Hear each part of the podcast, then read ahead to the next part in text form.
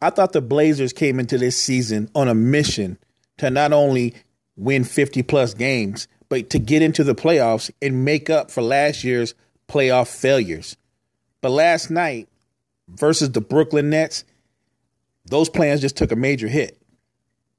The Boston Celtics still seem like a team without an identity, without a leader, and they lack chemistry. Plus, we're going to make LeBron's case for GOAT. It's the cypher.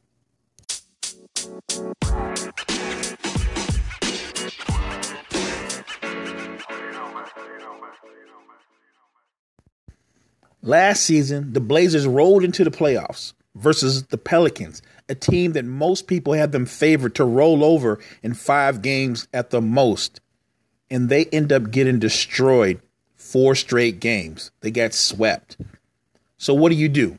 You go in the summer, you put in the work, you try to come back better. The Blazers knew what they needed.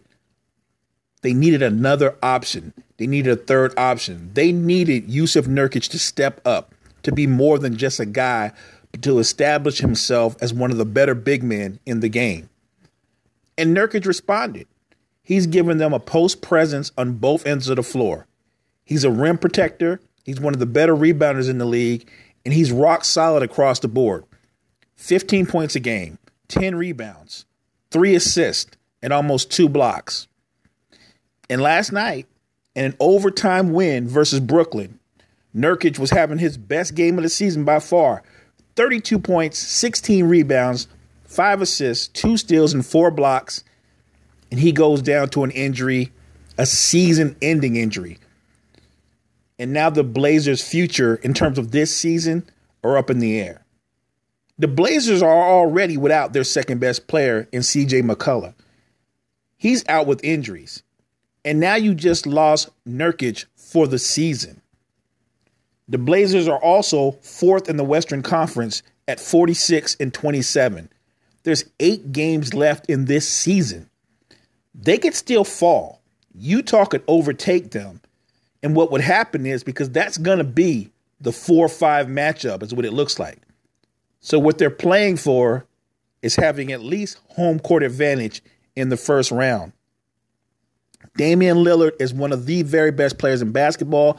No question he's a top 10 player. But now you're asking him to do everything. And he almost all almost does everything now, but now you're putting even more on his shoulders, minus his second best player, now minus Nurkic. I didn't think the Blazers had enough to win it all this season. But they had played so well throughout the regular season. They had pundits, they had people like Charles Barkley and Kenny Smith predicting they would make the finals, something I didn't see. At 100%, at best, the Blazers might get to the conference semifinals. They're just not that talented overall. They don't have enough firepower. But when you lose your second and third best players, who are also your second and third leading scorers, getting out of the first round, I don't see that happening again.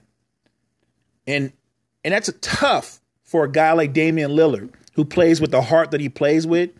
But Portland is just one of those franchises that's just snake bitten, going to way, way back in the day with all the injuries that Bill Walton had, with the injuries that Sam Bowie had. Do anybody remember how great and gifted a player Brandon Roy was? Brandon Roy was a beast. And then injuries just overtook him and cut his career short. What about them drafting Greg Oden? maybe that was mistake one, drafting Oden over KD. But okay, you went with the big man. That's conventional thinking. What happens though? Greg Oden, nothing but injuries, career cut short. Portland is just one of those franchises for whatever whatever reason they are snake bitten.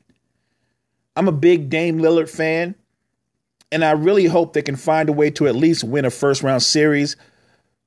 But I, I really just don't see it happening the best that I can hope for, or what Blazers fans can hope for, big picture, that Nurkic comes back 100%. Remember, Nurkic is only 24 years old. He's a young man.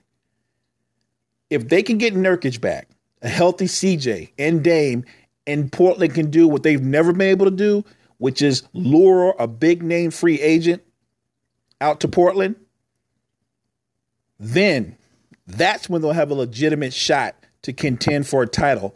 But right now, the way they're constructed, with their inability to, to lure big name talent out to that area, I don't see the Blazers being more than a team that will always be very, very good, but not a title contender. They're a playoff contender. And there's a big difference. There's levels to this. So let's switch conferences. Let's go from a team like Portland, who started the year with a small margin for error, that everything was on the shoulders of Lillard and McCollum. And once they got a third option, once they established a third player, he goes down for the rest of the season. Let's look at a team like the Celtics, a team that can go 10 deep. They have that much talent. They've got four wing players that are interchangeable. And when you look at Kyrie Irving, who who they when you hear the pundits, they talk about Kyrie like he's 35. They keep saying the young guys don't understand Kyrie. The young guys can't relate to Kyrie. Kyrie Irving is 26 years old. Yes, he's older than Jayson Tatum, who's 20, and he's older than Jaylen Brown, who's 22. But Marcus Smart, Terry Rozier, they're 24. And Kyrie is right there with them. This isn't about him not being able to relate to them or vice versa. This is a chemistry thing.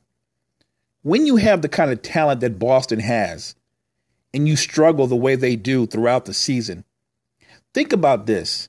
With that talent, and they've had big wins over the Bucks, and they've had big wins over the Sixers and, and, and the Warriors. But in terms of consistency, in terms of working together, with everybody staying in their lane and knowing their roles, they still haven't figured that out, which is why they, they lose to some of the worst teams and they're just inconsistent night in and night out. The problem really is you've got Kyrie at 26, who's a legitimate star, borderline superstar. I look at Kyrie and Dame, and I've said this many a times. I can't pick one over the other. If I was going to nitpick, I would probably give Dame the edge just because he seems like he's got a little bit more dog in him. Not that Kyrie does it, but I would give Dame a slight edge. It's that close. If I'm picking between the two, I'm flipping a coin and I'm going to be happy with whoever I end up with. But because of the success this Celtics team had last year in the postseason without him, because Tatum and Brown and Rozier were able to establish themselves as up and coming players themselves. And I'm not saying, like a lot of people are saying, that they're going to be stars.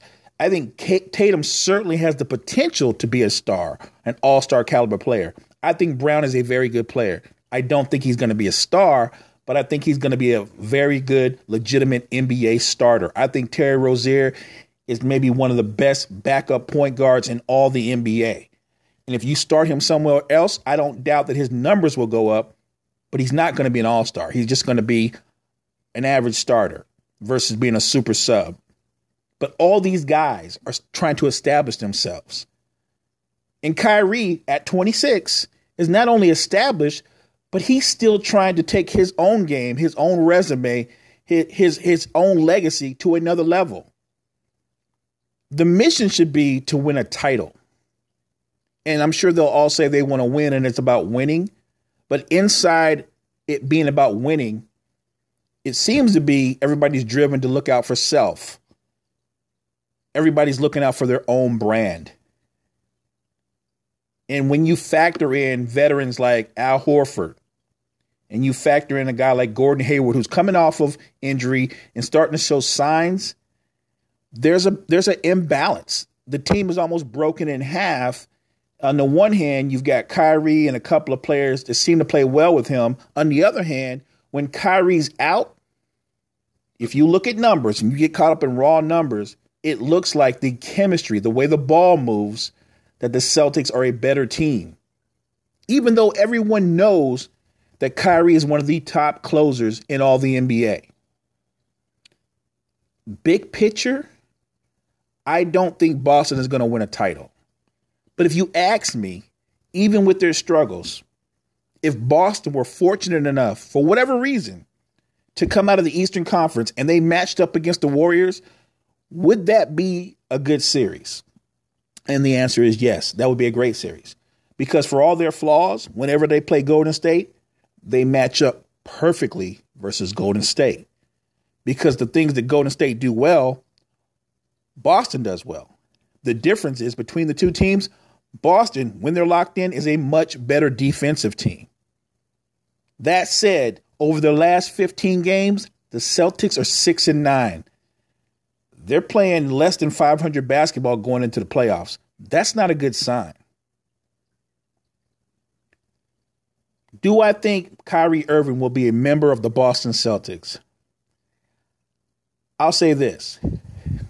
For Kyrie to remain a Celtic, they would have to go on a run similar to what they went on last year, except they would have to end differently. They would have to win the Eastern Conference, get into the NBA Finals. Then I would say there's a legit shot for him to return. But because there seem to be issues with him and some of the other players, and the chemistry just doesn't work, and there seems to be friction between him and Brad Stevens, because Brad Stevens is more is more of a walk it up, execute half court type of coach.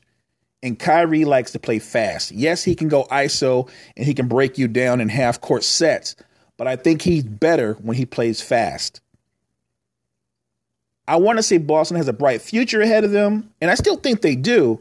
I just think the future is going to be without Kyrie. I think this is going to be one of those ultimately this is going to be one of those parting of the ways that's very necessary for both parties.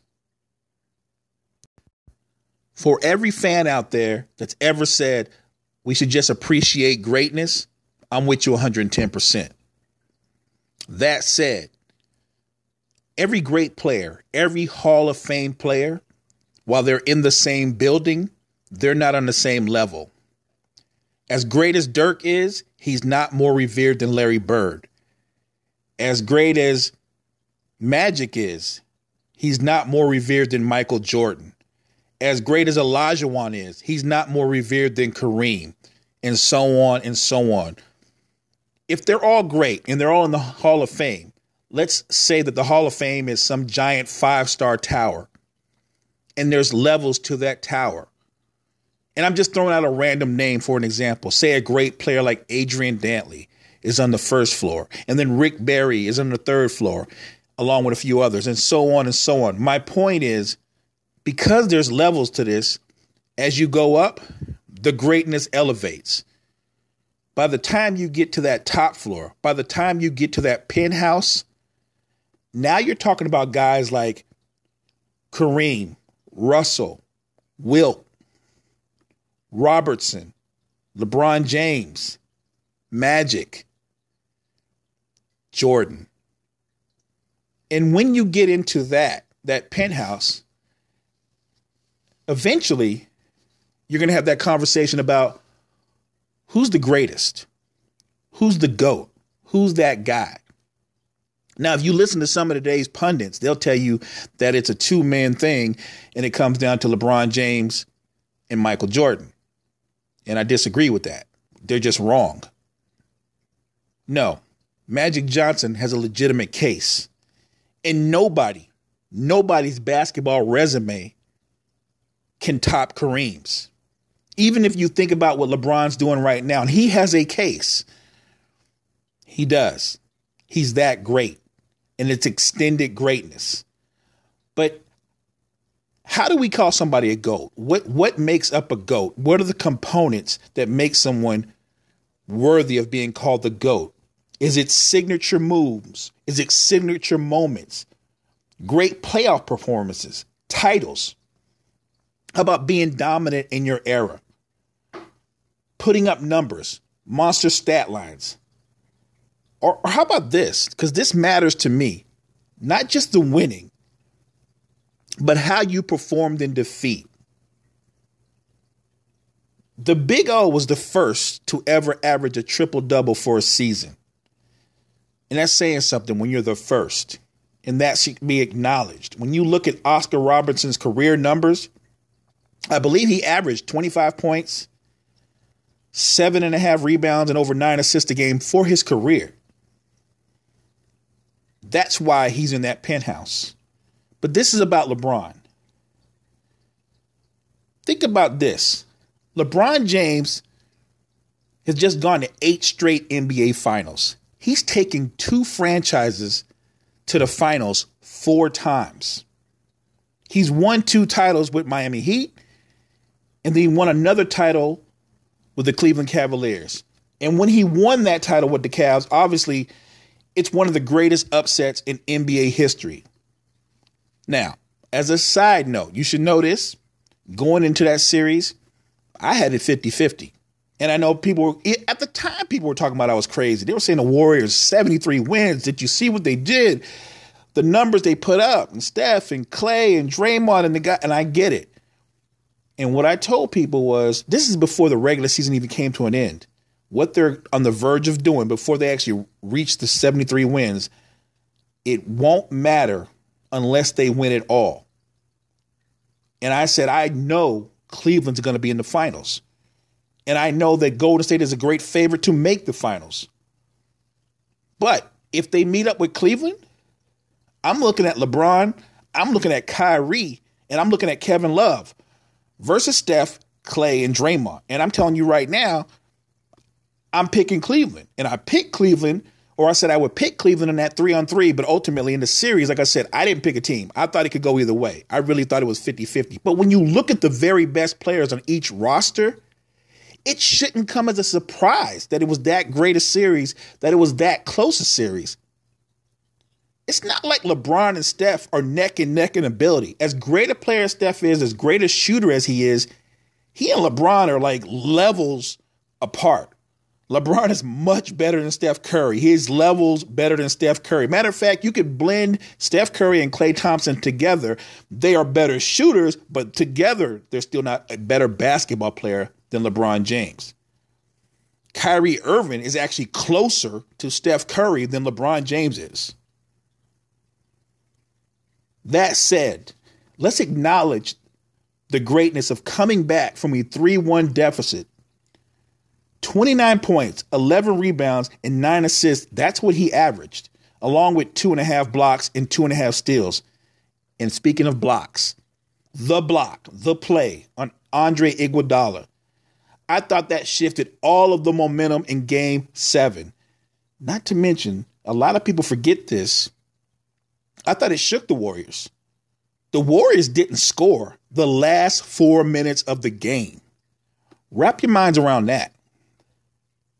He comes back in the 2016 and 2017 finals 33 points, 12 rebounds, 10 assists. First player to average a triple double in the finals. Numbers matter, sure. But how you play in victory and defeat, I think that matters as well. How you compete, not just with the numbers, but with the eye test. For me, when I looked at LeBron, that started way back in the 06 07 conference finals versus the Pistons. His signature game, that signature moment, that performance, the man puts up 48 points, nine rebounds, and seven assists. He scored 29 of Cleveland's last 30 points, including the game winning layup with a couple seconds left, to beat a Pistons team that had gone to the conference finals six years in a row. He led that team who had some talent, but it wasn't elite talent. They had good players. But at a young age, he got to the finals. Now they lost to the finals. They got swept by the Spurs. But for him, for him to pull off that type of performance at that age, at that stage in his career, yeah, that's a signature moment. That's that's a check in the right column when we're talking about goats. How about what he did in the conference finals in 2012 versus the Celtics? They're going into Boston down 3 2. It's an elimination game. Game six. What does he do? Roll out 45 points, 15 rebounds, pushes the series to game seven, and of course, the Heat going to win the series. He goes on into the 2014 15 finals. I'm fast forwarding ahead. I'm thinking about what he, yes, they lost to the Mavs that year, but he came back. What does he do? They defeat the Thunder. He comes back the next year, they defeat the Spurs. I think the really, really great players they respond to adversity, to defeat. Magic Johnson lost a game, a series, but it was a it was a signature game versus the Celtics. Two of them actually, game six and game seven, and they they nicknamed him Tragic Johnson. And how did he respond to that? He responded to that by coming back and leading the Lakers back into the finals versus the Celtics in 1985 and the Lakers beat the Celtics. Not only won the series, but for the first time beat the Celtics in the series in Boston Garden. Again, great players respond to adversity. In the 2014 2015 finals, the first time he went up against the Warriors, Kyrie Irving out with an injury, Kevin Love out with an injury, Golden State full squad, everybody's healthy. Yes, the Cavs lost four games to two, but he averages 35, 13, and 8 in a series that when you looked at it, you would have said with love, with Kyrie, you thought it would have went six games. He took it to six games by himself. To me, that was an amazing performance. What he did last year in the finals, look, the fact that he got them there was impressive.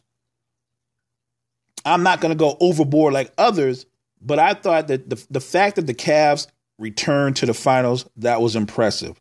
The fact that he had them in a position to win game one, again, impressive. But for that series, 34 points, eight rebounds, 10 assists. How are you not an all time great? How are you not a Mount Rushmore performer when you look at the resume that LeBron James had put forth. Just this season, he's passed Michael Jordan fourth on the all time scoring list. And yes, I've heard the arguments. He's played more games. Sure, Kobe has too. It almost goes forgotten that. Remember, Mike's fourth on the all time scoring list, not second, not third, not number one, but fourth. So there's a lot of guys ahead of him. But that's an accomplishment nonetheless that should be respected and it should have been honored. And if you're one of those guys that like to go into the numbers, those those analytics, well, LeBron has the highest PER in the history of basketball outside of Michael Jordan. It's 27.6. That's his player efficiency rating. What I'm most impressed about is is his sustained greatness. Let me say that again sustained greatness. LeBron James is in year 16, and he's still putting up 27 points, eight rebounds, and eight assists. It's one thing to be great in a vacuum. There's some players who were fantastic, amazing for five, six, seven years. And then you get those other guys who have legendary careers like a Bird, like a Jordan, like Jabbar, like a Tim Duncan, and they're great even as they get older. But at a certain point, they're still very good, but they're no longer considered the best player in the game. The one thing that I think is in his case for GOAT, in his resume for GOAT, is that right now, today, LeBron James is still considered one of the best players in basketball. And I don't mean one of the five best. I mean, it's a flip flop between him being the best and another guy. That kind of excellent, that kind of sustained productivity at this stage in his career, yes, LeBron James have a legit case as GOAT. I'm not saying he's the GOAT, but when people say, no, he's not the GOAT, and they point out his failures, you have to point out his successes as well because Magic had his failures. Look, Jordan had his failures. I know we can talk about him going 6 and 0 in the finals. And, and there's nothing to be said about that other than he went 6 and 0 in the finals. But he had his failures in the playoffs. He did. Look, everything wasn't always perfect in his career. He lost in the playoffs. He got swept before. But what I admired about him, even though I didn't root for him, was how he responded to defeat. He always came back the next year better. He did something differently. He added to his overall game. And that's what LeBron has done. LeBron came into the league and he had no jump shot. Everything was about his ability to get to the basket and attack the rim. And as he's gotten older, he's extended his range and he's made himself into a legit three point shooter. He's also added to his post game. When you look at how he's playing right now, no, I'm not going to jump ahead because people can fall off and suddenly lose it that quick in all sports. But when I'm looking at him, when I'm looking at the productivity, the consistency, do I believe that LeBron James can play at a high level for another two or three years? I think he can. And here's the thing if LeBron James adds another title or two, let's say he adds two more titles, not to mention all the statistical things that he's going to conquer, because he's going to surpass a lot of people. And ultimately, he's going to be knocking on Kareem's door. And if he knocks on Kareem's door and it answers, now you're talking about the all time leading scorer who also will be in the top 10 in rebounds and assists, who also will have won at least four NBA titles and probably four NBA final MVPs. I'm not saying he's the GOAT, but I am saying to those out there that think there's no way he can be considered that, I disagree for two reasons. One, he's still putting up numbers. Two, his story is not finished, his story is ongoing, and he can add to his legacy over the next three years. Does LeBron James have a legit resume as a GOAT? He does. And I think what's all said and done, it's going to be interesting how we look back at his career and how much more we're going to end up appreciating him.